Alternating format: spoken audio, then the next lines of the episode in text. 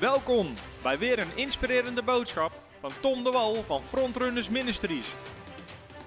We bidden dat je via deze aflevering geïnspireerd wordt in je leven met God en opgebouwd wordt in je geloof. Het is een voorrecht om hier te zijn en ik ben getrouwd met Candice, dat is mijn vrouw, ik heb 3 prachtige kinderen. En vandaag, maar ook deze conferentie gaat over de kracht van God. En ons leven is een getuigenis van de kracht van God. En ik kan hier heel de middag staan en verhalen vertellen over bovennatuurlijke voorziening, bovennatuurlijke genezing. Hoe we door, Tom zei gisteren, het leven van een christen is niet een leven zonder uitdaging of zonder verdrukking. Maar de Bijbel zegt, vele zijn de verdrukkingen van de rechtvaardigen, maar uit die alle redt hen God. En dat is ons getuigenis, dat uit die alle redt hen God. En wij konden geen kinderen krijgen. En God raakte mijn vrouw bovennatuurlijk aan. Ze had geen cyclus, had zware medicatie. Ze werd aangeraakt in één moment, genas God haar. Ze stopte in geloof met haar medicatie. Een maand later waren we zwanger van onze eerste dochter. Amen. God doet wonderen hier in dit land, hier in deze plaats. Onze tweede zoon, er was veel misgegaan bij de geboorte van de eerste. En het bleek dat mijn vrouw een gat had in haar baarmoeder. Onze tweede zoon, Juda. Toen die uit de buik kwam, toen zei de arts letterlijk, er is een engel die zijn hand over dat gat in je baarmoeder heeft gehouden. Dit had nooit gekunnen. Amen. God is een God van wonderen. Onze derde zoon heet Raphael. Raphael betekent God geneest. Toen hij werd geboren, 2 maanden te vroeg, was de diagnose dat hij zwaar lichamelijk verstandig gehandicapt was. Mijn vrouw lag op de 24-uurs bewaking en die vocht voor haar leven. En mijn wereld stort even helemaal in. Maar wat God deed is, wat Tom het gisteren over had, de vreugde van de Heer zal je kracht zijn. Want ik weet nog dat ik naar huis reed. De 2 oudsten waren bij mijn schoonouders. Mijn zoontje die kon niet zelf ademen, die lag in de couveuse. Candice lag op de 24-uurs bewaking en mijn wereld stortte in. En ik kwam thuis en ik viel op mijn knieën op de grond. En ik zei, Heer, waar bent u? Waar bent u? En ik huilde en ik voelde alsof de bodem onder mijn voeten werd weggeslagen. En toen hoorde ik God. Maar God begon te lachen. En eerst werd ik boos. Ik dacht, God, hoe kunt u lachen in deze situatie? Het leven van mijn vrouw staat op het spel. Mijn zoon heeft geen toekomst. Hoe moet ik verder? En u begint te lachen. Maar God begon te lachen. En terwijl God begon te lachen, in één keer sloeg mijn boosheid om en begon ik te lachen. En toen sprak God. Want God had het einde van dit traject al lang gezien. God was niet geïntimideerd door wat er gebeurde. God lachte over de aanval van de vijand over ons leven, want hij wist waar God ons heen nam. En ik weet niet waar jij zit vandaag, ik weet niet wat er in jouw leven gebeurt.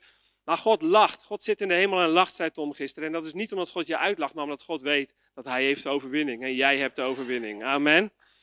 En dat verhaal is niet af. Uiteindelijk duurde dat proces 3 jaar. En dat waren geen 3 gemakkelijke jaren, maar David zegt in Psalm 27, zo ik niet had geloofd dat ik de goedheid van de Heer zou zien in het land van de levenden. In het land van de levenden, niet in de hemel, in het land van de levenden, in het hier en nu. God is een God van hier en nu. Maar dat lachen van God, dat had iets in mijn geest geplant, dat ik wist, ik weet niet hoe dit gaat uitpakken, maar wij gaan hier uitkomen en we gaan hier sterker uitkomen dan we erin kwamen. En de duivel gaat betalen voor wat hij heeft gedaan, hij gaat spijt hebben van datgene wat hij heeft geflikt. En een dag later werd ik opgebeld door een vrouw uit Amerika. En nu ga ik het bruggetje maken, want je denkt, wat heeft dit te maken met het profetisch? Dat heeft er echt iets mee te maken. En dat was een profetes uit Amerika en we hadden die vrouw nog nooit ontmoet. En ze was bij vrienden van ons, want ze bediende daar in een gemeente en ze had 's nachts een droom over mijn vrouw. En die droom was dat mijn vrouw stervende was, dat haar nieren gestopt waren met werken, dat klopte allemaal, dat onze zoon op de intensive care lag. En God gaf haar een openbaring wat er aan de hand was en zij belde me op in het ziekenhuis. En ze profeteerde over ons leven. Ze zei, ik wil dat je naar de zaal gaat waar je vrouw ligt. Mevrouw lag op een afgesloten kamer. Doe je laptop open, zet hem op FaceTime, want ik moet in haar leven spreken nu. Candice herinnert zich hier niets van. Ze gaf een woord van de Heer. Ze zegt, jij zult hiervan herstellen. Je zult er doorheen gaan. Je zult niet sterven, maar je zult leven en de daden van God verkondigen. En nog voordat de avond valt, zal er een bericht komen dat je zoon volledig gezond verklaard is. Goodbye. Dat was het woord van de Heer. Nog voor de avond viel werd ik gebeld door de artsen die zeiden, we snappen het niet, de reflexen waren er niet, hij deed het niet goed, maar alles lijkt in orde. En ik heb nu een 3-jarige zoon die kerngezond is. Is God goed? En waarom vertel ik je dit? Dit vertel ik je allereerst omdat ik wil dat je weet dat God goed is. En God is niet een beetje goed, maar God is intens goed. God is intens goed. Ook als wij, de Bijbel zegt, als wij niet getrouw zijn, Hij is getrouw. Hij is getrouw. Ik wil dat je dat weet. En het tweede waarom ik dit zeg, is dat het geloof kan bouwen in je hart. Want wat God voor mij kan doen, wat God voor iemand anders kan doen, kan Hij ook voor jou doen. Amen. En het derde is dat je gaat beseffen hoe krachtig het woord van God is, het profetisch is. Dat het inbreekt in een situatie. Het profetisch is niet zomaar een leuke gedachte. Hè? Zo van, oh wat fijn, God houdt van me. Nee, het zet een dimensie vrij in de geest van de realiteit van wie God is. Die situaties kan veranderen, die levens kan omdraaien. Die de kracht van God vrij kan zetten in je leven. Die bestemmingen vrij kan zetten. Zo, we zijn aardig begonnen, hè? Halleluja. Zo, de vraag die ik hier heb opgeschreven is, wat brengt je hier vandaag en wat brengt je hier dit weekend? Gewoon maar even om binnen te vallen, want een weekend als deze is een weekend waar er vaak veel gepreached wordt. Hè? Tom is een echte prediker, hè? Geloofsprediker, en als je onder zijn bediening zit, man, you get fired up. En het zijn avonden en meetings waar het doel is om jou in een ontmoeting met God te brengen. Om het woord van God over je leven gesproken te laten worden, zodat het dingen vrijzet. Maar deze middagseminar, die heeft een wat ander doel. Want je kunt naar een conferentie komen en je kunt zeggen, gaaf man, ik werd echt aangeraakt door de kracht van God. En je kunt op de grond vallen en de elektriciteit van God door je leven voelen stromen, hè, door je lichaam. Of je kunt een woord krijgen wat je leven echt op koers zet en dat is gaaf. Dat is goed. Maar tegelijkertijd is er iets meer en is er iets diepers. En dat is dat het hart van God niet is dat je naar een meeting toekomt waar een bediening jouw leven aanraakt en de zalving van God je leven aanraakt, maar waar je zelf gaat bewegen in de zalving. Waar je zelf gaat bewegen in het bovennatuurlijke. God heeft geen kleinkinderen, zei Corrie ten Boom. Hij heeft alleen zoon en alleen dochters. Moet je eens over nadenken. Ja? Staat niet in mijn notes, maar Corrie ten Boom, wauw. Wat een vrouw van geloof. Maar daar moet je over nadenken. Want het is geweldig om te ontvangen van een bediening. Maar er is iets beters dan dat. Jezus stierf. En toen hij zei het is volbracht, scheurde het voorhangsel. Zodat we zelf toegang zouden hebben tot de Vader. Zodat we zelf toegang zouden hebben tot de aanwezigheid van God. Zodat we zelf toegang zouden hebben tot de stem van God. En mijn verlangen vanmiddag, ik wil wat gaan teachen. Dus ik ben nu een beetje aan het preachen en daar hou ik stiekem wel erg van. Maar ik ga mezelf proberen te beheersen. Want Hosea zegt, mijn volk gaat en onder door een gebrek aan kennis. En niet aan kennis in de zin van, oh ja, Johannes 3 vers 16, daar staat dit. Nee, kennis als in openbaring. Het voor jezelf werkelijk gaan begrijpen hoe de geest van God beweegt. Hoe de zalving beweegt. Hoe de gaven werken. Want het is mooi om dat in Toms leven te zien. Of dat misschien iemand anders leeft te zien. Maar het is voor jou. En het is voor jou. En het is voor jou. Uiteindelijk wij die hier op het podium staan zijn de dienaren van jullie die daar zitten. In Efeze staat dat het doel van de vijfvoudige bediening is de heilige toerusten tot dienstbetoon. En ik heb een droom in mijn hart. Dat ministry niet langer meer van een podium plaatsvindt. Maar dat ministry overal in het land plaatsvindt. Hè? En dat niemand meer denkt over die gast die hier een beetje staat... kletsen achter die, omdat iedereen het aan het doen is daar. Dat is het hart van God. Sommigen zitten me aan te kijken en denken, ja, zou dat niet mooi zijn? Ja, dat zou heel mooi zijn. Ja, come on. En probeer met dat hart en met die mindset vanmiddag hier te zitten, want het gaat over jou. Jij kunt bewegen in de kracht van God. De zalving van een evangelist of de zalving van een apostel of de zalving van een profeet is niet om te profiteren, is niet om mensen tot Jezus te leiden. Dat is normal Christianity voor ons allemaal. Het is om jou toe te rusten om dat te doen. Maar wij hebben een beeld ontwikkeld in christelijk Nederland en in christelijke wereld, waar we iemand met een gave op een podium zetten en dan gaan we naar die man toe rennen om een woord van God te ontvangen. Maar ik weet niet hoe het met jou zit, maar als mijn vader iets tot mij wil zeggen, dan kan hij dat persoonlijk doen of niet. En kijk, ik snap... hoe de profetische bediening werkt. Dus je moet me niet verkeerd begrijpen. Maar ik probeer iets in je hoofd om te zetten. Waarin je jezelf gaat zien in je hoofd. Bewegend in de kracht van God. Uitstappend in geloof. Dat je zelf ziet hoe God door je leven heen gaat bewegen. Dat je zelf, niet in deze meeting alleen. Maar thuis weet hoe je de aanwezigheid van God zelf in kunt gaan. Dat is waar Jezus voor stierf. Niet voor een paar mensen die jou de aanwezigheid van God inhalen. Maar dat je toegang hebt op elk moment. Op elke plaats. Amen. Amen. Kun je dat pakken voor jezelf? Yes. Ik heb gehoord dat we 2 blokken hebben. Ik weet niet of daar 2 blokken worden. Misschien wordt het gewoon 1 blok. En je mag altijd wegvluchten. Of koffie gaan halen zoals Tom dat graag doet. Ik zei nog tegen Tom, die pauze is wel handig. Als die gasten denken, oh, pff, ik trek het echt niet meer. Dan kun je zo in de pauze kun je zo'n beetje wegsneaken, weet je wel. Maar wat ik wil doen, ik ga het woord in.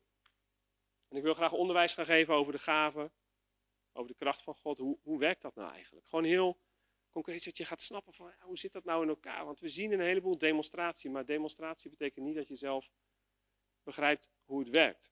Dus, zodat je gaat begrijpen. En vervolgens gaan we ook tijd nemen om uit te stappen, gaan we dingen doen. En ik wil aan het eind ook Q&A doen. Want ik heb gemerkt, we hebben een cultuur waar we heel veel zenden, heel veel vertellen hè, in de kerk. En dat is goed. Maar ik merk heel veel mensen, ik zelf ook, zit vaak met veel vragen. Dus ik wil de tweede helft van de middag ook gewoon tijd nemen dat je gewoon vragen kunt stellen. Ja? Want ik schiet van alles te aan en dan hoop ik dat dat precies jouw vraag was waar ik dan een antwoord op geef. Maar het beste is als je, weet je, in de eerste gemeentes werkte dat veel meer zo. Daar was, een gemeente reageerde eigenlijk voortdurend op wat een prediker aan het zeggen was. Augustinus bijvoorbeeld, als je zijn preken leest, dan wordt hij echt fired up, weet je wel. Dan zie je hoe die want dat kun je dan zien aan hoe het geschreven wordt. En dan zegt hij, wow, wacht nog even, want dan willen mensen allemaal gaan reageren, maar hij wil zijn punt nog afmaken. Dat zou wel gek zijn als dat vandaag de dag in de kerk gewoon zou gaan gebeuren, maar misschien ook wel goed. Yes? Profetie en kracht. Nou, dat gaat over de gaven van de geest. Daar had ik het net al over.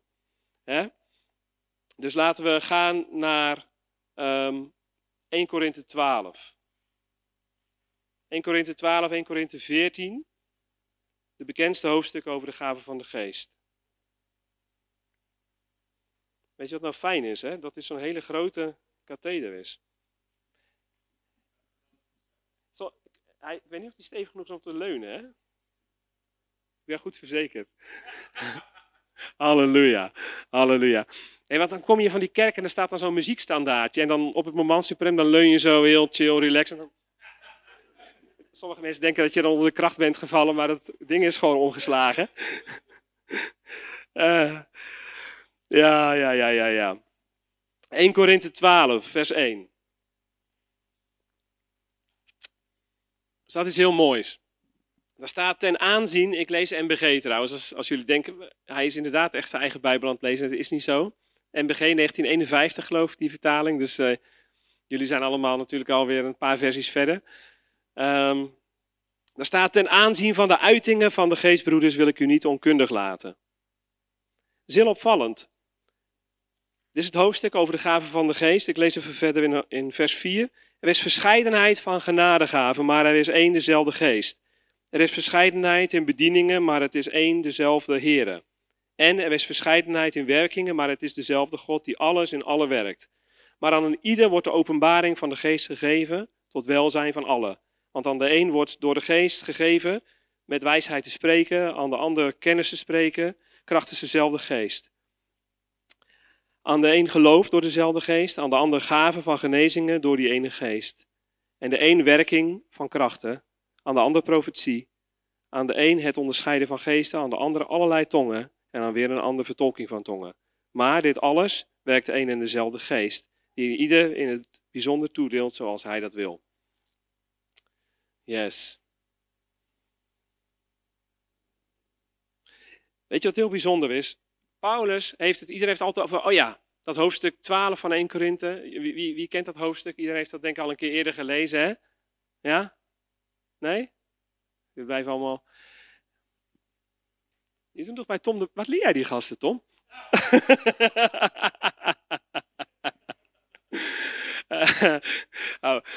Ja, Tom en ik zijn goede vrienden, dus... Ik moet oppassen dat ik hem niet plaag. Ik plaag graag mensen die ik erg mag. Dus als ik je ooit ga plagen, dan zit je in de goede hoek, zeg maar. Dat je dat even weet. Dan denk je, die gast, hij heeft echt de pik op me, man. Ja... maar hij zegt, hij heeft het niet over de gaven van de geest, wil ik dat je niet onkundig, maar hij heeft over de uitingen van de geest. Uitingen, expressions van de geest. En dat vind ik echt heel opvallend, want in een andere vertaling heb ik hier opgeschreven, spreekt hij het over de dingen, the things of the spirit, in het Engels. Ik lees mijn Bijbel in het Engels. Of the reality of the dimension, dus de realiteit of de dimensie van de geestelijke zaken. En ik denk wat het punt is, wat Paulus hier wil maken, is dat de beweging van de geest bestaat uit veel meer dan die 9 gaven die we altijd zo braaf leren op de Bijbelschool. Hè? Profetie, tongen, genezing, krachten, wonderen. Nou, jullie kennen het rijtje wel, anders kun je het nalezen. Een mooie boeken over geschreven. Maar wat hij eigenlijk zegt, hij probeert onze mindset open te breken. Hè? Hij zegt ook in vers 4 tot en met 6, diverse gaven, diverse bedieningen, diverse werkingen van de geest. Oké? Dus gaven... Nou, check, 9. Er zijn genoeg theologen die zeggen, als je door de Bijbel gaat, zijn er veel meer. Maar hij noemt er hier 9. Maar zelfs als je dat denkt, er zijn ook bedieningen. Er zijn ook werkingen van de geest. En ik wil dat je dat als eerste pakt vanmiddag. En waarom dat belangrijk is, omdat ik heel veel mensen dit zie doen in hun hoofd. Die pakken dat lijst van die 9 en zeggen, oké, werking van de geest is niet voor mij. Klaar. En dan lach je om, maar er zijn veel mensen die, dan zeg je, welke gave van de geest? Ja, geen. Hè? Of ze hebben wel een gave van de geest, maar dat past dan in zo'n hokje van, ja, dat is dat mijn dingetje wat ik doe in de kerk. Hè, dat is dat hokje waar de Heilige Geest een ding doet. Bijvoorbeeld, je kunt goed profeteren of, nou, woord van wijsheid. Of... Maar Paulus heeft het over uitingen, over werkingen, over bewegingen van de geest, dimensies van de geest. En vers 7, je komt er niet meer weg vandaag, want hij zegt aan een ieder. Dus de vraag is niet of je iets hebt, de vraag is wat je hebt. Oké?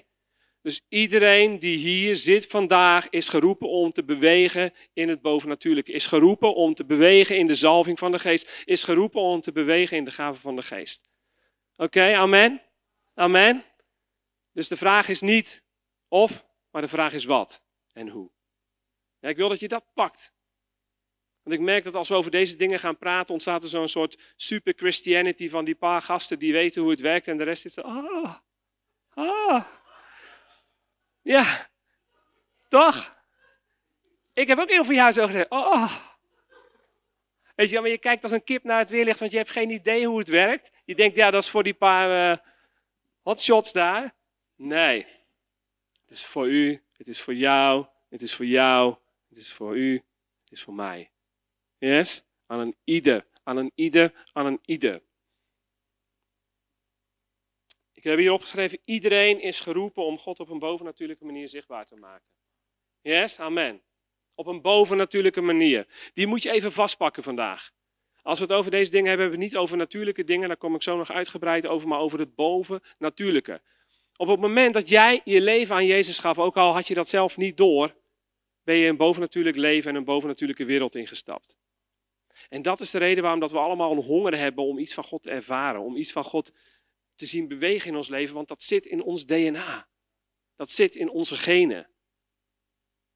Op het moment dat jij ja zei tegen Jezus, was je verpest voor de rest van je leven. Wie herkent dat? Ik weet niet hoe dat met jullie ging. Ik was echt super blij dat ik gered was, hoor. Ik bedoel, de dag dat ik een ontmoeting had met Jezus in mijn slaapkamer. Ik bedoel, de hemel was blauwer, het gras was groener. Alles was geweldig. En er was een vrede in mijn leven gekomen, maar tegelijkertijd was er een soort heilige ontevredenheid ontstond met alles wat ik daarvoor zo prima en leuk vond. Wie? Jullie zijn nog niet gered, begrijp ik. Moet ik een oproep doen? Iedereen zit zo, not me, not me. Tom.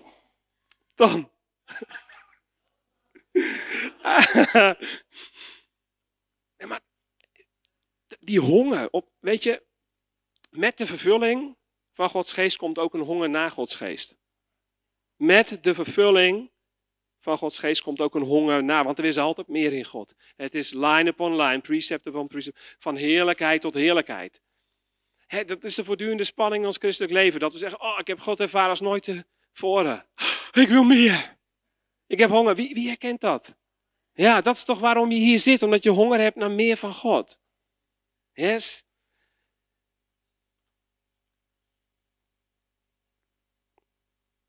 Ik zei net, we zijn allemaal geroepen om God op een bovennatuurlijke manier zichtbaar te maken.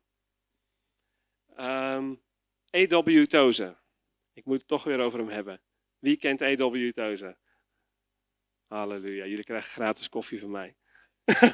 Als we pauze gaan houden. Maar hij was een man zoals weinigen er geweest zijn als het gaat om intimiteit met God. Een man van gebed. Die man leefde voor de aanwezigheid van God. Hij was zo gevoelig voor de Heilige Geest. Hij was zo hongerig naar God dat hij zou met je koffie zitten drinken en het volgende moment stapt hij op en zonder iets te zeggen gaat hij weg. En dat deed hij gewoon met zijn eigen familie. En dan vonden ze hem op zijn aangezicht van God. Honger naar God. Zodra hij de Heilige Geest voelde trekken aan zijn hart. Hij had een passie voor maar één ding. En dat is de Heilige Geest zien bewegen. Ten koste van alles. No matter what. Maar die Tozer, dat was een radicaal mannetje. Net zoals Jezus eigenlijk. Jezus zegt ook wel gekke dingen, kom ik steeds meer achter. Weet je, ik bedoel, zit je daar lekker aan je picknick, gaat hij in één keer zeggen, tenzij je mijn vlees eet en mijn bloed drinkt, heb je geen deel aan mij. Wow, dat is heftig. Of, volgende quote, tenzij je vader en je moeder haat, kun je mijn discipel niet zijn. Nou, dat is misschien voor sommigen hier heel makkelijk. Dan gaan we voor je bidden straks. Maar het was radicaal, man, zwart-wit. En die Tozer, dat was een radicaal mannetje. Die zegt op een gegeven moment, hij keek naar de kerk in zijn tijd, dus ongeveer 100 jaar geleden. En hij zei, als de Heilige Geest zich vandaag zou terugtrekken uit de kerk. 95% van de dingen die wij doen in een dienst gaat gewoon door. En niemand merkt het verschil. Wow. Hij zei, als de Heilige Geest zich zou terugtrekken uit de kerk in Handelingen, zou 95% van de dingen die zij deden direct stoppen. En iedereen zou het weten. Ik ga dit nog een keer zeggen, want ik ga hier ergens mee heen. Je denkt, nou, mooie quote. Hij zegt, als de Heilige Geest zich vandaag de dag uit de kerk zou terugtrekken, zou 95% van de dingen die wij doen gewoon doorgaan. Niemand zou het verschil merken. Maar als de Heilige Geest zich terug zou trekken uit de kerk in Handelingen, zou 95% van de dingen direct stoppen en iedereen zou het meteen weten. Wat zegt hij eigenlijk? Ik had het net over gaven, over dat we geroepen zijn om God op een bovennatuurlijke manier zichtbaar te maken. Hij zegt eigenlijk, bouwen wij de kerk en ons eigen leven met God op basis van onze natuurlijke kracht en talenten, of bouwen we het op basis van de kracht van de Heilige Geest en het bovennatuurlijke? Dus de dingen die wij doen voor God, ons eigen leven met God, in hoeverre hebben we God daar echt voor nodig? Dat is wat hij vraagt. In hoeverre hebben we God echt nodig? Want weet je wat mij opvalt is, gaven en talenten worden heel vaak een soort van in één adem genoemd. Ja, je moet je gaven en talenten inzetten voor God. Je komt bij een kerk, je bent door de alfacursus heen gegaan, dan krijg je de rest van het hele ding. Dan zeggen ze, ja, nu kun je je gaven en talenten inzetten voor God. Broeder, wat voor talent heb jij? Nou, dan kijk ik naar Arian en denk, gespierde gozer, jij hebt de gave van stoelen klaarzetten. Kom in een stoelenbediening. Man. En Tom heeft het altijd over koffie. Tom, ik voel echt van de Heer dat jij geroepen bent om een koffiebediening te beginnen. Hebrews. He? Ja. Nou. Maar we lachen hierom. Maar dit gebeurt de hele tijd. Hè? Dan kom je bij mensen in de kerk. Zeg je. Hoe dien jij in de kerk? Ja, ik zet de stoelen klaar. Gaaf, man. Ja, nee. Ik maak altijd koffie na de dienst. En dan hebben we een beetje van die gradaties. Hè? Dan ga je een stapje op. Ik ben een asje. Oeh. Wat doe je dan? Ja, ik vang mensen en ik haal lastige mensen weg. Nou, we gaan naar niveau 3. We gaan naar niveau 3. Wow, we zijn er nog niet, want it's getting better. It's getting better. Ik zing in het zangteam. Ik zit in de aanbidding. Oeh, ik voel de zalving. Nee, en ja, ik weet nog wel Mike Pilavachi. Wie kent Mike Pilavachi? Hij is de oprichter van Soul Survivor. Iedereen als hij aan Soul Survivor denkt, die denkt aan Matt Redman. Maar de gast die het echt allemaal bedacht heeft, is Mike Pilavachi. Moet je eens over nadenken. Wat voor hart die man heeft als leider. Hè? Dat hij zo'n beweging kan opzetten en niemand kent hem. Moet je over nadenken. Die krijg je cadeau. Maar die zegt, wat is dat toch, zegt hij. Waarom zalft God alleen knappe mensen voor aanbidding, zegt hij. Ik heb daarover nagedacht, zegt hij. Als ik kijk naar podium, zijn altijd mooie mensen die de zalving hebben om aanbidding te leiden. Hoe kan dat? God, dit is oneerlijk. Ik bedoel, alleen maar mooie mensen. Weet je wel? Maar je voelt denk ik wel een beetje aan waar ik heen wil. Want talenten zijn natuurlijke inspanningen uiteindelijk. En die leiden alleen maar tot een natuurlijk resultaat. Maar gaven en beweging en zalving van de Heilige Geest is een bovennatuurlijke inspanning van God door jou heen. En die leidt altijd tot een bovennatuurlijk resultaat. Amen? Amen? En het is belangrijk dat we dit uit elkaar gaan houden. Ik heb hier opgeschreven, gaven zetten God in beweging en stellen ons in staat om iets te doen wat natuurlijk gesproken nooit mogelijk zou zijn. Ja? Dus gaven zetten niet ons in beweging, maar zetten God in beweging en stellen ons in staat om iets te doen wat natuurlijk gesproken nooit mogelijk zou zijn. En waarom zit ik hier nou zo op de hamer of de hakken? Want dan denk je, ja, ik zit toch lekker stoelen klaar. Dat is ook goed, weet je wel. Ik zeg niet dat we die dingen niet moeten doen. Maar ik merk wel dat we heel vaak ons tevreden stellen met het inzetten van onze talenten voor God. Terwijl God heeft ons geroepen tot een bovennatuurlijk leven. Het leven met God is bovennatuurlijk. En als jij met God wil leven, zul je moeten leren om te wandelen in het bovennatuurlijke. En ik merk dat we daar vaak... Het gaat niet om ons hart, hè mensen. Ik bedoel, ons hart is oprecht en we houden van Jezus en we zijn enthousiast. En we doen dingen voor God om de boel geregeld te krijgen. Ik heb ook stoelen klaargezet, ik heb wc's schoongemaakt en ik doe het nog steeds. Als het nodig is. Maar uiteindelijk is dat niet waar je voor geroepen bent. En ik wil je wakker maken en hongerig maken dat er iets meer is dan dat. En dat jij in een kerk bent gekomen, niet om alleen maar te bouwen aan een bediening van iemand anders, dat is goed. Hè? Dat is hommen, maar dat je uiteindelijk, dat God wil, dat je zelf door de zalving die in daar stroomt, dat je zelf gaat leren om het bovennatuurlijk te wandelen. Dat is waarom je op die plek bent gekomen. Ja? En dit luistert heel nauw. Want, nou misschien even, die moet iemand toch horen, niemand heeft de gave van koffie schenken of stoelen klaarzetten. Ik heb echt de hele Bijbel erop nagezocht, maar hij zit er niet tussen. Dus, maar ik wil graag dat je dit pakt. Want als wij willen zien dat God doorbreekt op een bovennatuurlijke manier in onze gemeentes, in onze persoonlijke levens, in dit land, dan zijn talenten niet genoeg. De inzet van onze talenten en onze inspanningen, onze business sense, al die dingen gaat niet het verschil maken. We hebben de kracht, de aanwezigheid en de zalving van de Heilige Geest nodig. Dat God dingen gaat doen waarvan iedereen als ze het zien zeggen, dit is God. Dit is God. Dit is God. En dit luistert heel nauw, want het feit dat je mooi muziek kunt spelen betekent niet dat dat je gave is. Of het feit dat je goed kunt spreken betekent ook niet dat dat je gave is. Want de gave is iets waar de bovennatuurlijke zalving van de Heilige Geest op rust. Ik moet jullie iets bekennen. Ik heb me ervan bekeerd. Dus geen tomaten meer gooien alsjeblieft. Wie heeft de tomaten bij zich?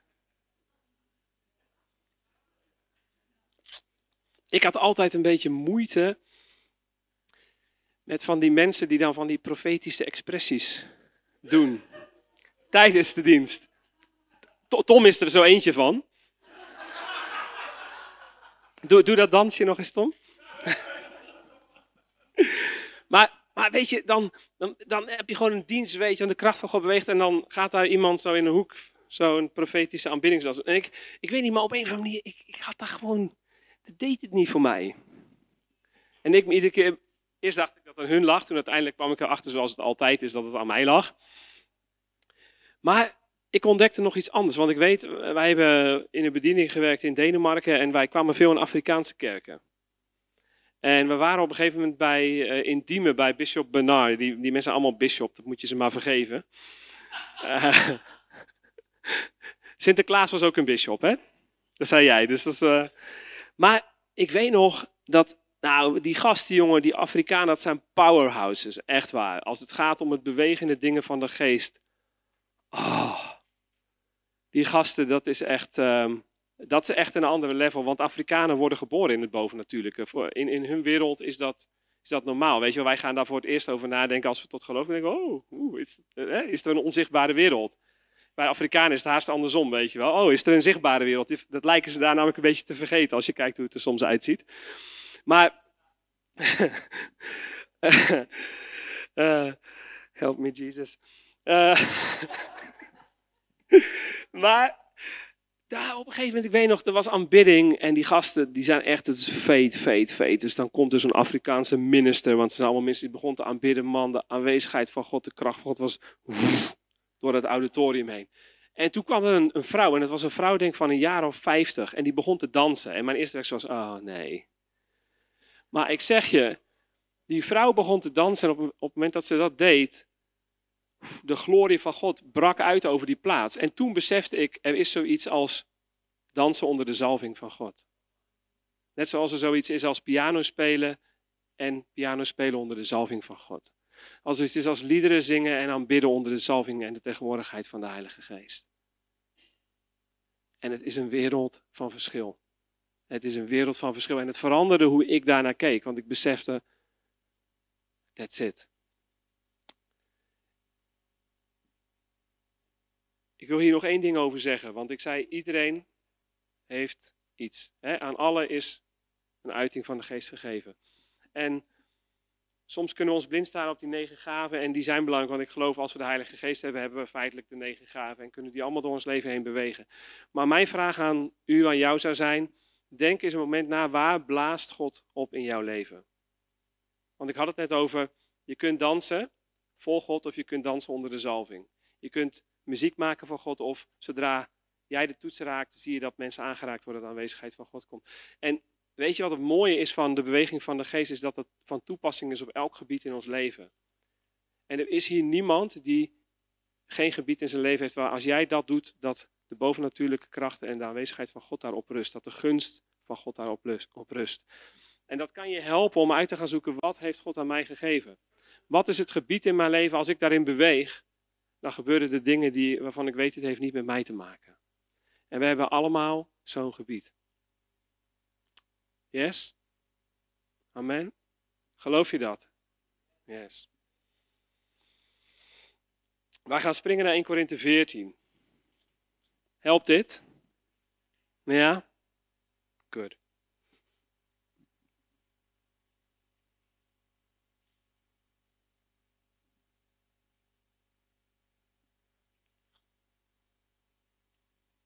In Korinthe 14, daar staat, even nog dit, als je door het hoofdstuk heen leest, dan staat er in één keer, 13 staat tussen 12 en 14 ingeklemd, hè? Dat is meestal zo. Net zoiets als toen jij het gisteren had over die 10 appels. Toen zei ik denk dat het tegen Arjen was, iedereen pakt nu zijn telefoon om het uit te rekenen. Maar dit is ook zo eentje. 13 kun je van op aan. 13 zit altijd tussen 12 en 14. Ik heb lang gebeden om deze openbaring te pakken, maar ik heb hem. Maar 12 en 14 zijn de hoofdstukken over de gaven van de geest. 12 is de lijst met alle gaven, 14 gaan we zo over hebben, over profetie en over tongentaal vooral. Maar 13 is het hoofdstuk over de liefde. En weet je, de kracht van God is fantastisch. Ik hou van de kracht van God, ik hou van de zalving van de Heilige Geest. Ik bedoel, als God echt komt, dan wil je toch nergens anders mee heen. Waarom zou je dan naar huis willen gaan? Dat was een van de dingen die ze in Denemarken echt begrepen hadden. Als God echt kwam, dan zei Christian, Christian Hedegaard, die zei, oh, God komt, deuren dicht, niemand gaat naar huis, weet je wel. Want je kwam om God te ontmoeten. Dus waarom zou je dan een dienst gaan draaien van 1,5 uur en dan zeggen, ik heb zin in koffie, je kwam toch voor God. En God die is er nog en jij gaat, hey, you're right. Dat is wat we doen, we lachen erom, maar dit is wat we heel vaak doen. Ook in ons persoonlijk leven met God, weet je wel. Leer om te wachten op de aanwezigheid van God in je leven. Ik ga daar zo meteen nog wat uitgebreider over. Maar het leren wachten op God. Dat is aanbidding. Dat is zeggen, Heer, u bent echt het allerbelangrijkste voor mij. Maar wat wij heel vaak doen, we draaien het om. We zeggen, Heer, hier heb ik mijn hoekje, mijn blokje in mijn tijdschema. Nou, als u daarin wil komen, prima. Maar anders, ik moet wel verder. En ik snap het, ik heb ook een druk leven. Maar er is iets in het hart dat we zeggen, dat we ons hart zetten op die plek. Dat we zeggen, Heer, ik ben hier maar om één reden, als u te ontmoeten. En als u komt... Ken je dat in je leven? Ken je dat in je leven? Maar 13 is het hoofdstuk van de liefde. En ik hou van de kracht van God, maar uiteindelijk 13 is het hart wat tussen 12 en 14 in zit. Het gaat uiteindelijk om de liefde van God. De kracht, de zalving, de gaven van de geest hebben maar één doel. En dat is God zichtbaar maken aan mensen die schreeuwen om de liefde van God te ontmoeten. En ik heb het hart van een evangelist, toen ik tot geloof kwam, was dat het eerste wat in mijn leven begon te stromen, is mensen tot Jezus leiden. Want als je zelf weet waar God je uitgehaald heeft, als je de liefde van God hebt ontmoet, wil je maar één ding, is dat mensen Jezus leren kennen. Amen. En dat is wel echt mijn verlangen, dat wat voor reden je ook hier bent, weet je, God heeft maar één doel met jouw leven. En dat is uiteindelijk om te zorgen dat andere mensen een ontmoeting gaan hebben met Jezus. Daar is de kracht voor, daar is de zalving voor. Daar is jouw bestemming voor. Dat is om gebied in te nemen voor God. Dat is om te zien dat tientallen, honderden, duizenden mensen Jezus gaan leren kennen door jou heen. Amen. 1 Korinthe 14. staat, jaag de liefde na, zegt hij dan ook. En streef naar de gaven van de geest, maar vooral dat je zult profiteren. En dat is opvallend, hè? Want hij heeft net het hele hoofdstuk gehad over de beweging van God, de uitingen van de geest, de gaven van de geest. En dan in één keer gaat hij, na dat hoofdstuk over de liefde, gaat hij een heel hoofdstuk besteden aan profetie. Zegt hij, jaag de gaven na, maar vooral één ding, dat je zult profiteren. En het onderwerp van vanmiddag is profetie en de kracht van God. En profiteren kan hier, ik lees altijd een stuk of 10 vertalingen naast elkaar, de Basic English Translation, zeg ik even voor Tom. Tom is theoloog, dus die houdt me, anders gaat hij zeggen, ja, dat... Oh nee, dat was... Anyways. En welke vertaling lees je? Ja, dat vroeg je me gisteren. Ja. Maar daar staat, but most of all that you may have the prophet's power, staat daar in het Engels. Vind ik heel mooi. Dus niet jaag de liefde na, maar vooral dat je zult profiteren, maar dat je de prophet's power zult hebben. Dus de kracht van het profetische. In een andere vertaling staat to flow. Jaag de liefde na. En de gave, maar vooral dat je flowt in het profetische. Dat is interessant, hè? Dus als je in de grondtekst kijkt daar. Is wat anders dan die gave van profetie zoals die daar genoemd staat. En het profetische is er altijd op gericht om te horen wat God spreekt. Te zien wat God doet en dat. De zonen van Issachar, de profetische stam in het volk Israël, die kenden de tijden en de seizoenen van de geest van God.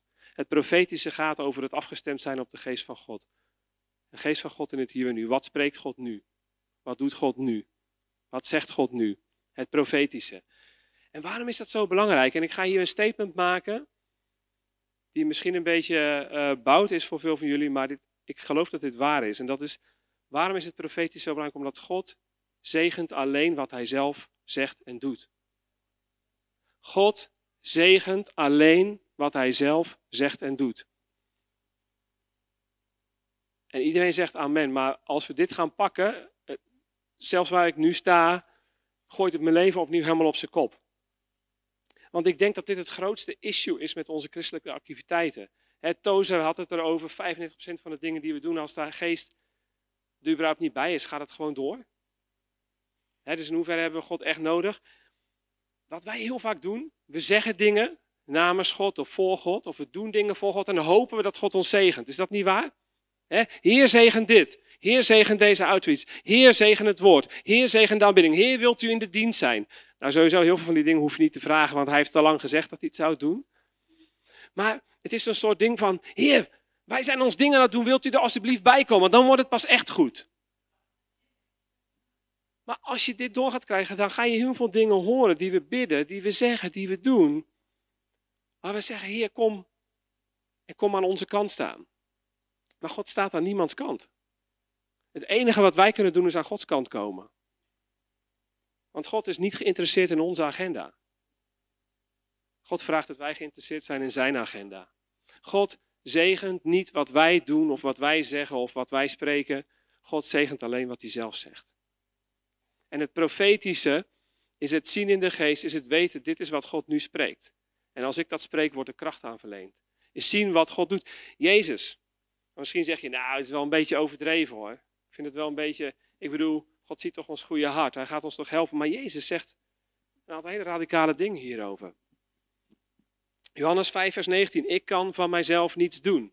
Dit is Jezus, hè? Dit is niet John van Wel de Joden, dit is niet Tom de Wal. Dit is Jezus, de Zoon van God, die zegt, ik kan van mijzelf niets doen. Wow. En dan zegt hij, ik doe alleen wat ik de Vader zie doen.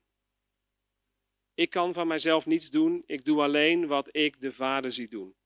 Johannes 12 vers 49, ik spreek alleen wat de Vader mij gezegd heeft. Wow. Dus Jezus zegt feitelijk, ik doe niks tenzij ik God iets hoor zeggen en dan zeg ik het na. Of ik zie God iets doen en dan doe ik het na. Jezus had dit heel goed in de gaten. Eigenlijk zegt hij, ik doe alleen dingen waar de aanwezigheid, de zalving van de Heilige Geest op rust.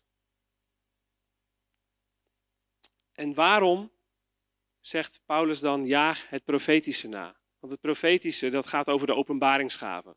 Dat gaat over... Als je kijkt naar de gaven, de 9, laten we het lijstje van 9 even pakken. dan zijn 6 gaven, zijn openbaringsgaven en eigenlijk maar 3 gaven zijn krachtgaven. En we hebben het over profetie en kracht en deze conferentie is Greater Power. Maar 6 van de gaven gaan eigenlijk over de openbaring.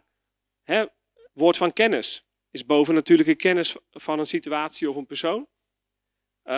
Onderscheiding van geesten, wat gebeurt er in de geestelijke wereld, activiteiten van God, van demonen, van engelen, het profetische, wat hoort God, of wat hoor ik God spreken en wat spreek ik na. Het zijn allemaal gaven van openbaring.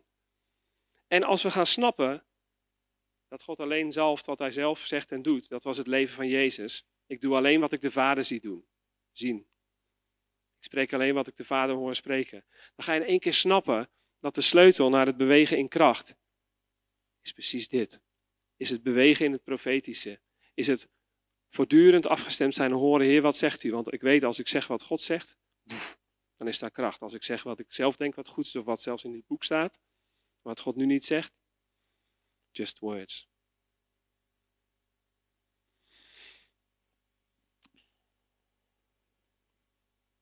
Profetisch zijn is eigenlijk de sleutel tot ons hele christelijke leven. Wat ik zie, ik heb zelf een passie voor het profetische. En wat me zorgen baart is dat we het profetische in een hokje duwen. En dat we zeggen, het profetische is de gave van profetie. Ja, jij kunt echt goed over mensen profeteren. Je bent heel profetisch. Ik zal je zeggen, je kunt nog nooit over iemand geprofeteerd hebben en toch heel profetisch zijn in je leven. Want profetisch zijn betekent afgestemd zijn op wat de geest van God nu doet. Niet wat hij 5 jaar geleden deed, niet wat hij over 10 jaar gaat doen. Wat doet God nu, wat spreekt God nu? Dat is profetisch zijn. Dat is iets anders dan profeteren. Snap je dat? Pak je dat? En ons hele leven is bedoeld, ik zei net, we zijn geroepen om God op een bovennatuurlijke manier zichtbaar te maken. We zijn geroepen om een bovennatuurlijk leven met God te wandelen. En dat vraagt dat we voortdurend afgestemd zijn op de geest van God. Voelen waar hij heen beweegt. Horen, wat is de volgende stap? Yes? Het wordt heel stil hier. Gaat het goed met jullie? Everybody alive? Yes. Profetisch zijn betekent geleid worden door en meebewegen met de geest van God. Moet je je voorstellen dat al ons handelen en al ons spreken volledig onder de inspiratie van de Heilige Geest zou zijn. Kijk, wij stappen daarin in momenten, want er zijn momenten in ons leven dat we weten, oh, nu ben ik echt afhankelijk van God. En dan gaan we bidden en dan horen we God iets zeggen en dan doen we dat. En dat is super. Weet je, dat is geen oordeel hier. Maar wat maakte Jezus' leven bovennatuurlijk in elke stap die hij deed? Dat hij dit voortdurend deed. 24 uur per dag, elke dag van de week. Alles wat hij zei was boem, uit het hart van de Vader. Alles wat hij deed, hij zag het de Vader doen, hij deed het na. Dat is wat het leven van Jezus zo bovennatuurlijk maakt. En vaak maken we daar een soort mythe van. Van ja, dat was Jezus. Ja, dat was Jezus. Maar Jezus had zijn goddelijke natuur afgelegd. En hij werd zoals jij en ik. Hij had dezelfde Heilige Geest in zich wonen. Wij kunnen wandelen zoals Jezus wandelde. Maar de overgave aan de Heilige Geest. De volledige overgave dat je zegt, Heer, ik zet niet de volgende stap voordat u spreekt. En kijk, begrijp me goed, ik bid niet 's ochtends of ik pindakaas of jam op mijn brood moet doen. Sommige mensen denken, oh, ik wel. Maar, mensen, ik wil dat je dit pakt. Want als je dit pakt, dit raakt niet alleen maar je leven wat je voor God probeert uit te wandelen. Dit raakt ook je persoonlijke leven met God. Dit raakt hoe je het woord leest, om maar eens iets te noemen. Ik hoor zoveel mensen zeggen, ja, maar het woord van God zegt, of in de Bijbel staat. En ze hebben kennis. Ze kunnen je 100 Bijbelteksten citeren. Maar de Bijbel zegt, kennis maakt opgeblazen. Weet je, als kennis de kracht van God zou vrijzetten, zouden de fariseeën de meest gezalfde mensen op aarde moeten zijn. Amen. Zouden theologen... Tom is een sign and a wonder. Want, ik weet niet of je het weet, maar Tom heeft de aspiratie om theoloog te worden. Die studeert theologie. En ik moet eerlijk zeggen, Tom is de eerste gezalfde theoloog die ik nog ooit ben tegengekomen. Want die gasten, die zitten 4, 5, 6 jaar op een universiteit. Die stampen hun hoofd vol met de Bijbel en uiteindelijk verliezen ze hun geloof en er is 0 zalving. Amen? Dat is het bewijs dat dit boek, kennis van dit boek, doet niks.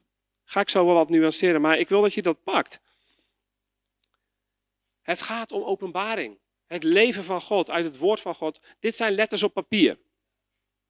Je kunt er 100 van drukken, 1000 van drukken. Je kunt alle teksten uit je hoofd leren. En dat hebben we allemaal gedaan. En tegelijk kijken we naar ons leven en denken, waar is de kracht van God in ons leven?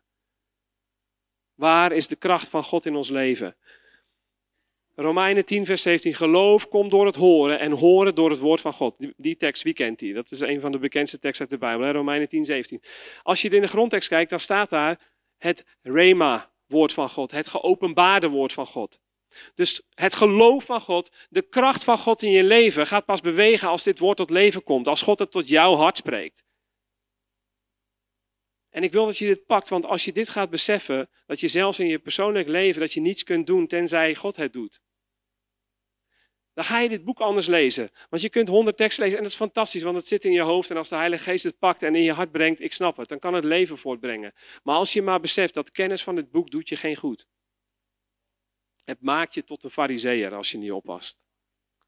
Maar uiteindelijk als God blaast op zijn woord. Hè, sommige mensen zeggen, ja, ik had gisteren, het was mooi met iemand en ik proefde de passie. En zei, ik ga de Bijbel van voor naar achter doorlezen.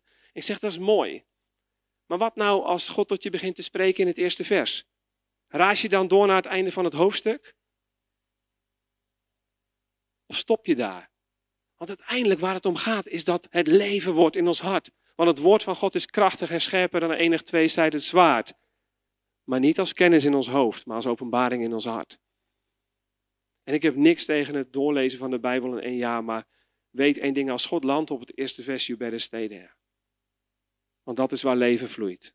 Dat is waar één woord van God, wat openbaringswoord is, kan je leven totaal transformeren. Amen. Bidden, nog zo'n ding. De Bijbel zegt, Romeinen 8 vers 26, we weten niet wat we moeten bidden. Nou, de meeste christenen hebben die tekst nog niet gepakt volgens mij. En als je kijkt wat er allemaal in de gebedsdiensten helemaal in wordt geslingerd. En dat gaat vanaf seconde 1. Hè? Laten we bidden. Heer, doe dit. Heer, doe dat. Heer, zegen de buurvrouw. Heer, dood de kat. Sommigen die bidden het andersom. Maar onze lijstjes. Zegen dit. Help me daarmee. Hè? Ja, toch? Dat doen we toch? Ja. Maar de Bijbel zegt, we weten niet wat we moeten bidden. Wat als bidden helemaal niet gaat over onze lijstjes tegen de hemel aanslingen? Alsof God niet weet wat je nodig hebt. Staat in de Bijbel trouwens die tekst. God, Jezus zegt, de Vader weet al wat je nodig hebt voordat je hem vraagt. Dus waar gaat bidden nou eigenlijk echt over? Gaan we weer terug naar Jezus. Zien wat de Vader doet. Horen wat de Vader zegt. Wat als gebed het intunen is van jouw hart met Gods hart, zodat je gaat zien wat God aan het doen is en daarin mee kunt bewegen en daarin mee kunt bidden en daarin mee kunt spreken. Wat als dat gebed is? Wat als gebed is dat God je gaat laten zien wat hij voor situaties en over je leven bestemd heeft en dat je daarin door gaat breken in gebed. Wat als dat gebed is? Wat als gebed is Gods agenda gaan zien en daarbij aansluiten in plaats van onze agenda bij God deponeren dag na dag na dag. En weet je, dit is zo essentieel. Ik was 3 weken geleden, 4 weken ben ik kwijt in een gemeente. En ik had daar gesproken over het Koninkrijk van God. En aan het eind van de dienst kwamen een aantal mensen naar voren. De dienst was al een beetje klaar. Mensen waren al stoelen aan het opruimen. En er was een man. En hij was emotioneel. Hij begon met mij te praten en hij zegt, wil je bidden? Ik zeg, waarvoor moet ik bidden? En hij zegt, wil je bidden voor mijn zoon, maar dat gaat niet goed met mijn zoon. En hij begon wat te beschrijven over het leven van zijn zoon. En hij zat in de problemen en hij zat in de drugs en er gebeurden allerlei dingen. En nou, dat was een moment waar ik scherp was. Ik denk dat ik nog heel vaak niet scherp ben, maar dat was een moment waar ik scherp was. Dus ik zeg, oké, is oké. En ik bleef daar gewoon staan en ik bleef wachten om te horen wat de Heilige Geest zei. Want onze neiging zijn om te zeggen, nou, hoe heet die? Klaasje. Hier, ik bid voor Klaasje en dat Klaasje uit de drugs komt en zegen Klaasje en stop Klaasje en help Klaasje en doe Klaasje en Klaasje, Klaasje, Klaasje. En het hart is goed, hè? Het hart is oprecht. Ja, maar we lachen erom. Dat, ben ik de enige die dat gedaan heeft of die dat nog steeds doet? Come on, help me, Heer. Tom, kijk maar, ja, je bent de enige.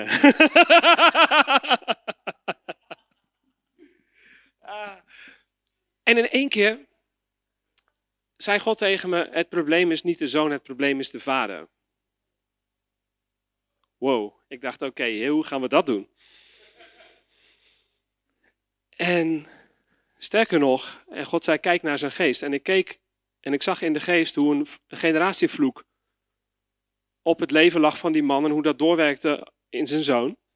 En God zei, je moet die vloek breken en je moet hem vrijzetten. En ik zei tegen hem, ik zeg, zou het kunnen zijn dat je zoon, want dat gaat ook, hoe vertalen we God, hè? Want als het hart dicht slaat, dan ben je iemand kwijt. Dat is nog zo'n sleutel. Het profetisch is bedoeld om het hart open te maken. En soms hebben we wijsheid nodig in hoe we een woord van God brengen, zodat het hart zich niet toeslijt, want dan kan de kracht van God het hart niet meer aanraken. Dus ik zei, Heer, hoe doe ik dit? En ik vroeg aan hem, de problemen die je zoon heeft, heb je daar zelf ook mee geworsteld? Toen begon hij te huilen. En ik voel het weer opnieuw.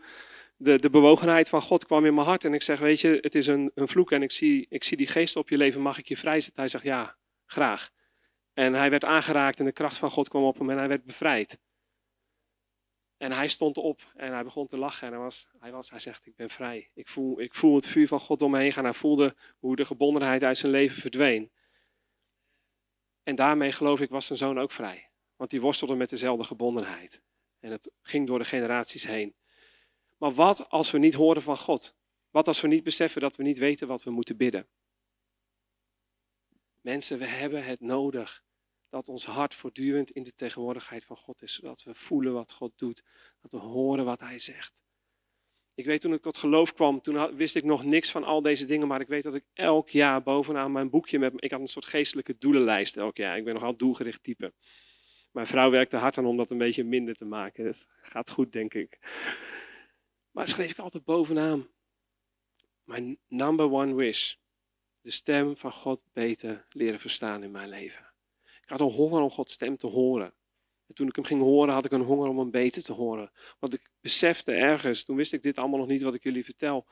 Ik snapte niet hoe die dingen aan elkaar zaten. Ik snapte niet dat de stem van God en de kracht van God eigenlijk met elkaar verbonden zijn. Omdat God niet gaat bewegen als we zelf maar dingen roepen. Maar dat God beweegt als wij dingen zeggen die Hij zegt.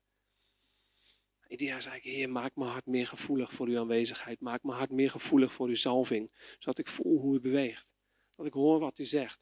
En mijn gebed vandaag is dat er een nieuwe honger in je hart komt. Dat je dat gaat pakken. Want uiteindelijk is dat de sleutel naar al deze dingen waar we deze conferentie over hebben. Aanbidding is er nog zo één.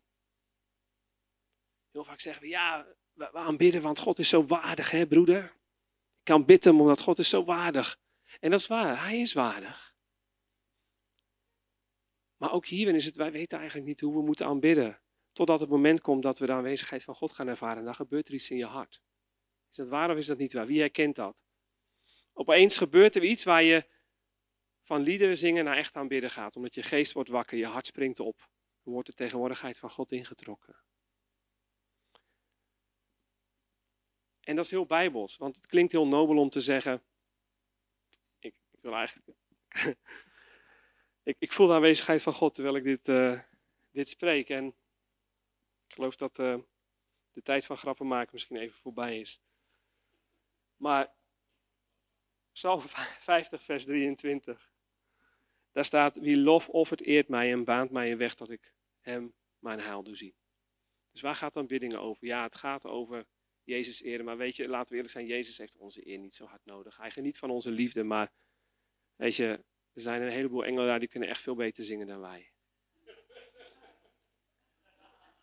Maar... Jezus verlangt wel naar onze liefde en naar ons hart. En op het moment dat wij hem gaan aanbidden, gebeurt er één ding en dat is dat zijn aanwezigheid komt. En dan gebeurt er iets met ons hart, niet met Gods hart. Gods hart is altijd hetzelfde. Wij hoeven niet te aanbidden om Gods hart te raken. We moeten aanbidden zodat ons hart geraakt wordt. Amen. En dit zijn van die waarheden die iedereen weet het intuïtief wel, maar we vergeten het. En we zijn aan het werk met een zangdienst en met gebed en weet ik wat we allemaal doen. En we vergeten dat het maar om één ding gaat en dat is de tegenwoordigheid van God in ons leven. Jezus zegt, het zijn jullie tradities en overleveringen die het woord van God krachteloos hebben gemaakt. Marcus 7, vers 13.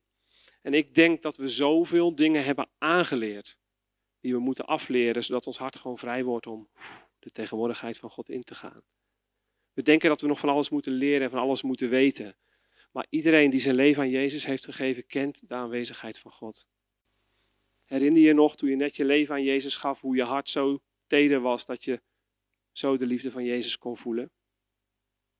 Dat je zo kon huilen van de aanwezigheid van God. En dan worden we professionele christenen. Met al onze trucken en al onze dingen. Maar ik geloof dat God wil dat we terugkeren naar het hart van dingen. En dat is zijn aanwezigheid. Zijn aanwezigheid zoeken in alles. Mozes had één hartekreet in Numeri. Hij zei, oh, dat het hele volk profeten zou zijn.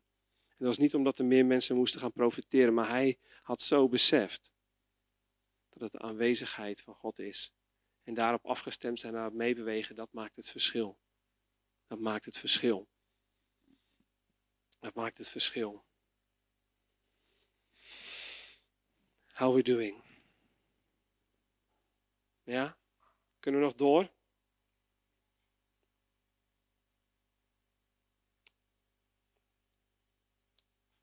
Nog iets kort over profetie. Maar misschien...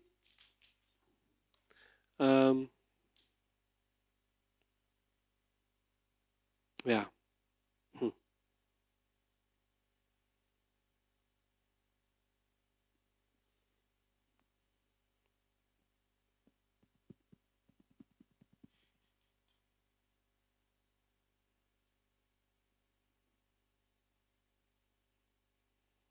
Jezus.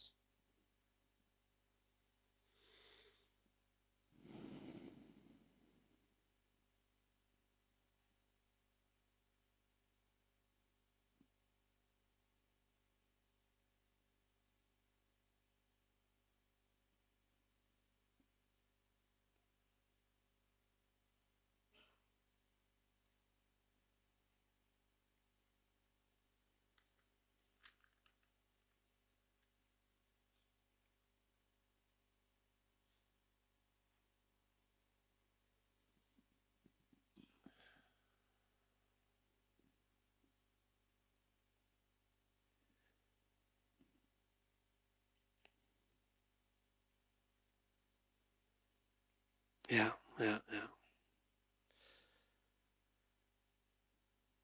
Weet je, ik ervaar echt dat God wil op een nieuwe manier komen met zijn aanwezigheid in je leven. God wil op een nieuwe manier een nieuwe honger opwekken in je hart naar de aanwezigheid van hem. Weet je, deze conferentie gaat veel voor jullie gebeden worden. Vanavond is er genezingsdienst, morgenavond hebben we afsluitingsdienst. Iedereen die gebed wil ontvangen, kan dat ontvangen. Maar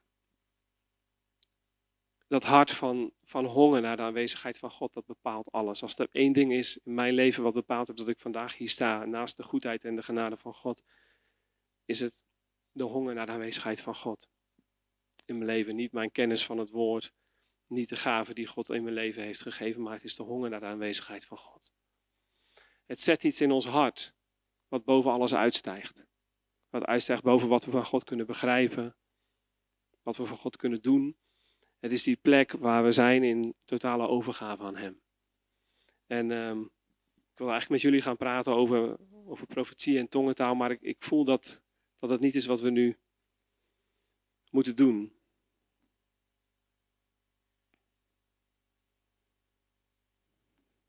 De tegenwoordigheid van God is de bron van alle dingen.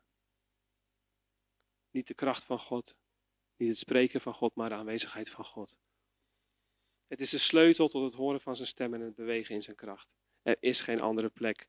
Romeinen 11 zegt, uit hem en door hem en tot hem zijn alle dingen. En ik denk dat we zoveel hebben geprobeerd om dingen te fabriceren voor God, buiten de aanwezigheid van God om. In onze eigen kracht. En misschien kan het voelen van, Heer, maar mijn hart is op. Misschien zit je hier wel vandaag en denk je, oh Heer, wat heb ik dan de afgelopen jaren gedaan? Maar er is geen oordeel in God. Er is geen oordeel in God. Maar God wil je hart opwekken en wakker maken voor een diepere laag. Tom zei, de middag is een tijd waarin we dieper kunnen gaan met God. Kunnen we dieper gaan met God vanmiddag? Ja? Weet je, en het is geweldig om een oproep te doen en voor mensen te bidden. En je wordt aangeraakt. Maar uiteindelijk, wat mijn echte verlangen is dat er iets in jouw hart gebeurt waar je zegt, ik wil een persoon worden van één ding en dat is de aanwezigheid van God. En de aanwezigheid van God is iets dat kun je niet door handoplegging ontvangen. Als jij wilt ingaan in de aanwezigheid van God, moet je daar zelf ingaan. Moet je daar zelf ingaan. God zoeken kan niemand anders doen voor jou dan alleen jij alleen. En het is zo key, want de Bijbel zegt, behoed je hart, want daar, boven alles wat te bewaren is, want daaruit stroomt het leven, de oorsprong van het leven. En er is iets wat er gebeurt met ons hart als wij in de aanwezigheid van God komen. Dat is waar ons hart zich opent. Dat is waar God spreekt tot ons hart, tot de diepe dingen die in ons leven verborgen zijn. Dat gebeurt in de aanwezigheid van God. We kunnen de kracht van God kennen in ons leven zonder de aanwezigheid van God te kennen. Heb je er wel eens over nagedacht? Je kunt aangeraakt worden door de kracht van God. Je kunt een genezingswonder meemaken, maar je kunt weglopen en je hart kan niet geraakt zijn door de aanwezigheid van God. En uiteindelijk is er maar één ding wat je hart echt vervult, en dat is de aanwezigheid van God. Dat is Hem persoonlijk diep kennen. Jezus zegt in Johannes 15 vers 5, wie in mij blijft zal veel vrucht dragen. En blijven, dat spreekt over een levensstijl. Dat is niet nu op een conferentie vandaag, je dingen even doen, je ervaart iets van God, wauw, gaaf. En het is ook gaaf. Maar het is voortdurend in de aanwezigheid van God zijn, Hem zoeken met alles wat je hebt.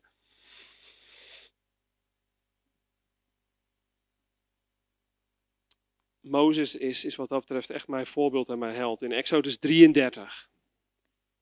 Dat is het hoofdstuk waar hij de tabernakel bouwt buiten de lege plaats. En dan vervolgens zegt God, weet je wat, trek maar op met het volk. En dan zegt Mozes, zegt hij, maar tenzij uw aanwezigheid met me meegaat, kan ik niet gaan. Ik ga nergens heen, tenzij uw aanwezigheid komt. En mijn vraag is, heb je honger naar meer van de aanwezigheid van God in je leven? Heb je honger naar die plek waar je God ziet, persoonlijk van aangezicht tot aangezicht? Weet je, er zijn heel veel jaren in mijn leven geweest dat de conferentie voor mij de beste plek was met God. Gewoon heel eerlijk, ik ervoer God het sterkst op een conferentie. In zijn aanwezigheid, in zijn kracht. Maar er ontstond iets in mijn hart dat ik zei, Heer, maar ik wil u kennen voor mezelf. Ik wil u voor mezelf kennen, meer dan op enige andere plek. Ik wil dat mijn persoonlijke tijd met u de tijd is waarin ik u het meest ervaar. Waarin uw aanwezigheid het sterkst is op mijn leven. Waar ik uw stem het duidelijkst hoor. Waar uw kracht het sterkst beweegt in mijn leven. God nodigt je uit vandaag om op die zoektocht te gaan. Om opnieuw op een plek te komen die zegt, ik geef mijn hart. Ik word een persoon van één ding. Tom had het over Denemarken. Als er één ding is, wij hebben in Denemarken in een bediening gewerkt en er was een krachtige beweging van God. En een beweging die zo krachtig was dat het land begon te raken. Dat het in de media was. Dat ik zag daar wonderen gebeuren waarvan ik dacht, dat staat echt alleen maar in het boek Handelingen. Maar ik begon te beseffen toen ik daar was. Want je wordt in het begin aangetrokken tot de kracht van God. Je ziet geweldige dingen gebeuren. Maar die beweging die kenmerkt zich tot één ding. En dat was een absolute focus op de aanwezigheid van God. Niet op wonderen. Niet op tekenen. Maar op de aanwezigheid van God. Dat de aanwezigheid van God zo sterk een zaal in kon komen. Dat iedereen van zijn stoel valt op zijn knieën. Begint te huilen vanwege de aanwezigheid van God. En zijn leven aan Jezus geeft. En niemand hoeft het evangelie te prediken. Want dat is wat de aanwezigheid van God doet. En ik weet nog dat ik aan het begin opgewonden was over de wonderen en de tekenen. Dat je naar huis kon gaan en dat er een leegte in je hart was. Want je kunt in een conferentie zijn en door God aangeraakt worden en toch leeg van binnen zijn als je naar huis toe gaat. Want de kracht van God kan niet die plek in je leven vullen die bedoeld is voor zijn aanwezigheid. De kracht van God kan niet die plek vullen in je leven die bedoeld is voor zijn aanwezigheid. En de vraag die ik vanmiddag aan je wil stellen is, in hoeverre ken je de aanwezigheid van God voor jezelf? Als een dagelijks iets. Als een dagelijks iets. Ik denk dat we nog zo vaak gevangen zitten in een oud-testamentisch model. Ja, er zijn een paar mensen die kennen de aanwezigheid van God. En van daaruit stroomt kracht in hun leven. Spreekt God door hun leven heen. En de rest neemt daarvan. Maar Jezus heeft het voorhangsel gescheurd. We hebben allemaal toegang tot het heilige der heiligen. Wie is hongerig naar de aanwezigheid van God? Ja, dank u wel, Vader. Dank u wel, Vader. Dank u wel, Vader. Dank u wel. Weet je, de aanwezigheid van God is de plek waar God spreekt. Als je wilt bewegen in het profetische en de kracht van God, is er maar één ding wat telt. En dat is een zoeker zijn van de aanwezigheid van God. En dat is de boodschap die ik vanmiddag aan je mee wil geven. We hebben nog best veel tijd. Wat ik graag zo meteen wil gaan doen, is dat we gewoon een tijd nemen van aanbidding. Om opnieuw je hart weer in de aanwezigheid van God te brengen. En dan gaan we gewoon kijken wat God gaat doen. Ik weet nog niet wat God gaat doen. Ik voel dat... misschien gaan we wel in een aantal dingen uitstappen. Ik denk dat het voor een aantal van jullie belangrijk is. Misschien heb je ook honger van, nou, ik wil leren hoe dat werkt. Kijk, uiteindelijk gaat het om één ding. Zodra je hart in de aanwezigheid van God komt, dan ga je horen wat God spreekt. We kunnen zo in ons hoofd zitten met allerlei gedachten, maar zodra we in de aanwezigheid van God komen, wordt het stil in ons leven en horen we wat God zegt. Wie herkent dat? Zodra we in de aanwezigheid van God komen en we horen wat God zegt en we gaan dat spreken, komt de kracht van God vrij. Dat is de sleutel van profetie. De krachtgave van God zit er vast aan het profetische. Want zodra we gaan zien wat God doet en horen wat hij zegt en we gaan daarin meebewegen, zullen we de kracht van God zien bewegen. Amen. Nog kort een paar dingen. Het horen van Gods stem, de absolute basis van ons leven met God. Wie heeft Gods stem wel eens gehoord? Wie heeft ervaring met het horen van Gods stem? Wel prachtig. Eigenlijk iedereen, hè? Want Jezus zegt, mijn schapen horen mijn stem. Dus als je tot geloof gekomen bent, heb je in ieder geval Gods stem 1 keer gehoord in je leven. Maar God spreekt op heel veel manieren. En dat wil ik toch nog even aanraken, ook zeker als we zo meteen wat gaan oefenen. God spreekt door zijn woord. Daarom is het wel belangrijk om Gods woord te kennen. Amen. Ik wilde jullie net even een beetje door elkaar schudden. Iedereen is op zijn stoel blijven zitten. Dat is goed, of misschien niet. Maar het woord van God kennen. Als je niet weet wat God zegt en wat het geopenbaarde woord van God is. Hoe weet je dan dat datgene wat je hoort ook uit God is? God gaat zijn woord niet tegenspreken. Amen. Sterker nog, hij gebruikt zijn woord heel vaak. Profetisch is heel vaak een rema-woord. Een tekst die je al lang kent en in één keer komt het leven van God erop en boem, zet het iets vrij in de atmosfeer. Hoe spreekt God nog meer? Dromen, visioenen. Fantastisch, ja. Ik zie allemaal mensen met hun handen zwaaien. Echt een fantastisch, ik kan getuigenis na getuigenis na getuigenis vertellen in mijn leven. Toen dromen en visioenen begonnen te komen over de kracht van God. Ik zal er eentje noemen. Dat was mijn allereerste namelijk. Dat was in Denemarken. Ik beschreef net, er ontstond zo'n enorme honger in mijn hart om God voor mezelf te kennen, dat ik de diensten ging ontwijken. En dat is moeilijk te begrijpen als je kijkt wat daar gebeurde. Ik begon 2, 3, 4 uur per dag alleen te zijn in het bos, want ik zei, Heer, ik wil dat u mij ontmoet persoonlijk. Ik had zo'n honger naar God. Dat was het enige waar ik voor leefde. Ik zei, Heer, ik wil u voor mezelf. En er is ook iets wat er gebeurt als jij God gaat ontmoeten in je binnenkamer. Als de aanwezigheid van God naar jou toe komt, als er niemand bij je is. Er zit in ons achterhoofd altijd zoiets, als we in een meeting zijn, komt God nu echt voor mij? Ja, natuurlijk komt hij, want de meeting gaat aan en Tom staat op het podium. Of die gezalfde aanbiddingsleider. Maar er gebeurt iets in je identiteit, waar God iets bevestigt in u en jouw leven. Als God komt in je binnenkamer, waar niemand is. Want je weet dan één zeker, God komt voor jou. En dit is een sleutel voor een aantal van jullie in je leven als het gaat om herstel van je identiteit. Dat als je die ene ontmoeting met God krijgt in je binnenkamer, zal het voor altijd bevestigen dat God je ziet, dat God je kent. Dat zijn hart naar jou uitgaat. Ja? En ik weet nog, ik stond onder de douche. En we hadden s'avonds een meeting en we hadden daar altijd het Summer Festival. Dat was in de zomer en dan hadden we zo'n grote witte evangelisatietent, zoals je op die oude filmpjes van A.A. Allen en al die gasten ziet. En William Branham, nou misschien zijn allemaal mensen die jullie niet kennen. Billy Graham, die had ook een witte tent. Die kennen jullie wel, hè? En die gasten bij ons op dat rehab, want we werkten in een rehab, die waren die tent aan het opzetten. En een van die jongens, en dat wist ik niet, ze hadden zo'n grote hamer waarmee ze die palen de grond in sloegen. En hij sloeg mis en hij sloeg met die hamer op zijn enkel. Dat was niet goed.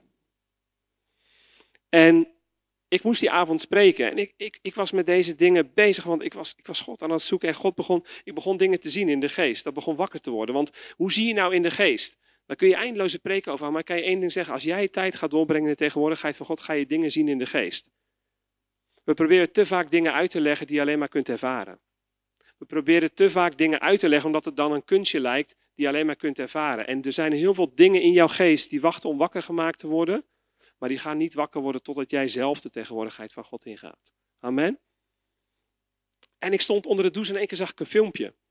En die jongen heette Daniel. En ik zag zijn enkel en ik zag hoe die verbrijzeld was. En het was gewoon een filmpje. Ik stond ernaar te kijken en ik zag mezelf voor daar lopen. En ik liep naar hem toe en ik zeg, wees genezen in de naam van Jezus. En hij haalde die kast van zijn enkel af en hij begon rond te rennen. Het was een filmpje.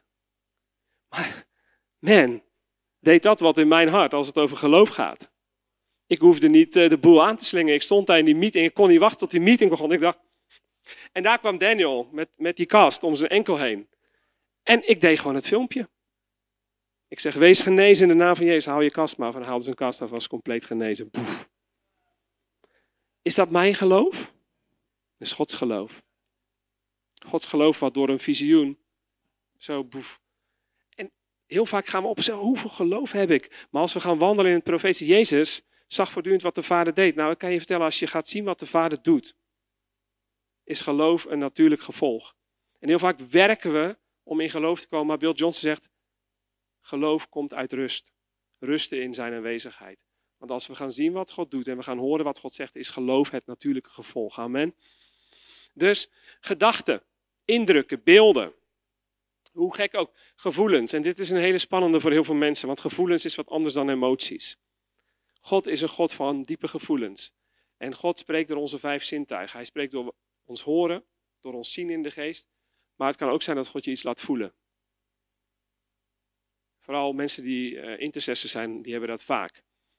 En dat je voelt in de geest wat er gaande is. En dat je daarmee gaat meebewegen. Dus als we straks hiermee gaan oefenen, kan dat zijn. Het kan dat in één keer een lied in je hoofd komt. Weet je, wat we moeten leren is dat als we vertrouwd raken met ons hart in de aanwezigheid van God brengen, dat wat dan komt, dat dat waarschijnlijk van God is. En we hebben zo geleerd in de christelijke wereld om onze eigen hart. Hè? We zeggen, ja, het hart is, hoe heet het ook weer, Tom? Treacherous in het Engels. Arglistig is het hart, zeggen we dan. Staat in de Bijbel. Ja, maar dat is het oude hart. U hebt een nieuw hart gekregen. Dat is niet arglistig, dat is afgestemd op de geest van God. Het probleem is dat wij uit ons hoofd moeten komen en in ons hart, zodat we kunnen gaan horen wat ons hart zegt. Want ons hart verstaat de geest van God. Een nieuwe geest heb ik in u gezet. Een nieuw hart. Hè, dus als we in de geest zijn, gaan we automatisch dingen ervaren. Gaan we dingen snappen. Gaan we dingen voelen. Gaan we dingen weten op een bovennatuurlijke manier. Zeg je, ik weet het niet, maar ik weet het gewoon. Dit is wat God nu wil doen. Het is niet zo moeilijk. En vaak maken we het zo moeilijk. Maar jullie hebben het allemaal ervaren. Herinneringen. Nog een voorbeeld. Misschien helpt het. Ik noem ook gewoon een paar voorbeelden, zodat je misschien wat meer grip daarbij krijgt. 2 weken geleden was ik op een conferentie. Nou, en dat was een gave conferentie. Het was met Reinhard Bonnke. En we stonden daar te worshipen in die dienst. En voor mij stond een meisje en ik was gewoon mijn ding aan het doen. Profetisch aan het dansen. Daar word je meteen getackled, denk ik. Maar in één keer... Weet je, ik was echt in de aanwezigheid van God. Ik voelde de aanwezigheid van God. Ik was onder de zalving. Dat zijn dingen die je kunt gaan leren herkennen. Ook met je lichaam. Dat is nog zo eentje. Romeinen 12. He, geef uw lichaam als een levend offer. Wat denk je wat dat betekent? He? We kunnen God ervaren met ons lichaam. Maar toen keek ik in één keer naar het meisje voor me. En ik had helemaal niet op haar gelet. En ik denk, zij lijkt wel op Emmy. Nou denken jullie aan. Die is Emmy. Emmy is een collega van mij. Maar ik wist direct, want dit heb ik namelijk heel vaak. Als ik iemand zie en ik krijg een naam of die lijkt op iemand die ik ken, dat is vaak een manier waarop God tot mij spreekt. Dus ik denk, Emmy, wat is er met Emmy? En toen herinner ik me dat ik 2 weken daarvoor een gesprek had met Emmy. Was op mijn werk. En dat ging over haar ouders, want die gingen door een hele nare echtscheiding heen. En haar vader was een alcoholist en ik ben haar leidinggevende, dus zij begon er met me over te praten en ze was aan het huilen daarover. En het was voor haar heel erg moeilijk. Ze zei ook wat het met mij gedaan heeft over het idee van een huwelijk. Dus ik zeg, heer, heet het meisje Emmy? Of is ze een Emmy? En ik hoorde iemand zeggen, is een Emmy. Dus ik begon met haar, ik wist gewoon dat God die zei. Dus ik zeg tegen haar, hey, mag ik je wat vragen? En zegt ja. En ik had haar vriendin erbij gevraagd. Dat maakt even veilig. Er komt denk ik een of andere mafkees op een conferentie op je af. Ik zeg, hoe is het huwelijk van je ouders? Nou, toen begonnen de tranen al te lopen. En ik zeg, ik ervaar echt dat God tegen je zegt. Ik zie hoe je ouders door een echtscheiding heen gaan. En het laat je heel erg afvragen of je zelf wel ooit zou willen trouwen. Want je bent bang dat het precies zal worden als je ouders. Nou, en de kracht van God raakte haar aan toen ik dat begon te spreken. Wat bleek, ze had zich 2 weken geleden verloofd. Maar haar grote worsteling en haar grote angst was voortdurend. Het moet niet zo worden als mijn ouders. Het moet niet zo worden als mijn ouders. En ik denk, we duwen zo vaak, als we in de aanwezigheid van God zijn, dingen weg waardoor God spreekt. En soms is het een heel klein zaadje. Zo'n klein momentje wat je denkt, never mind. Weet je, soms komt God, weet je, Gods stem horen als die, zeg maar, er komt een engel, tata, weet je wel, er komt in je kamer, ja, daar hebben we Gods aandacht wel, zeg maar, weet je wel. En cool als dat gebeurt, maar dat is niet doorgaans de manier waarop God spreekt. Heel vaak zijn het die kleine dingen in ons hart. En als je daar instapt, kun je God machtige dingen zien doen. Nog zo eentje. En dat zijn van die kleine indrukken. Ik heb ook wel een van de wonderen, toen dat met Daniel gebeurde, toen was ik on a roll, weet je wel. Ik bedoel, ik was een beetje zo'n Bruce Almighty, I've got the power, weet je wel. Ik dacht, oh, dit is cool, man. Dus, en het profetische begon te werken in mijn leven. Ik weet nog, ik liep daar een kamer binnen. En er was een jongen, die was net van de straat. En die geloofde niet in God, maar hij wilde wel geholpen worden. Maar ja, wij deden dingen met God. Dus het was een wat ingewikkeld gesprek tussen die coworker en Michael. En ik liep daar binnen. En zonder een moment nadenken, want hij zei, ja, hoe weet ik nou of God echt is? En dat was het moment dat ik de kamer binnen heb. Ik zeg, nou, dat weet je bijvoorbeeld doordat jij zoveel tijd geleden je kniebanden hebt gescheurd met het voetbal. En God raakt nu je knie aan en hij geneest. En hij grijpt naar zijn knie en hij voelt het vuur van God op zijn knie en zijn knie is volledig genezen. Kijk, die kwam zo hard binnen bij mijzelf dat ik dacht, oh ja, dit is God. Maar een andere, om je te laten zien, we maken vaak gradaties waardoor we denken, als God niet zo spreekt, is het vast niet God. Een paar weken geleden zag ik een vrouw genezen van een hernia. Echt super gaaf. Maar hoe dat ging, was dat ik was in een dienst. En de dienst was al voorbij. En er stonden zo'n beetje hier, een beetje aan deze kant van het podium, een beetje in de hoek, zo'n beetje na te praten. En zij was daar met nog iemand daarbij. En ze wilde eigenlijk gewoon weglopen de dienst uit, zoals alle mensen de dienst uit. Maar op een of andere manier trokken zij mijn aandacht. En ik zag, ik kan je niet vertellen wat ik zag, maar ik zag iets van God op hun leven. Dus ik wees naar haar, ik zeg, wilt u even hier komen, mevrouw, want mag ik even met u praten? Ik wist niet wat God ging doen. Maar ik zag iets, ik kan het je niet uitleggen, ik zag niet een halo over haar hoofd of zo, of twee engelen die zo stonden van.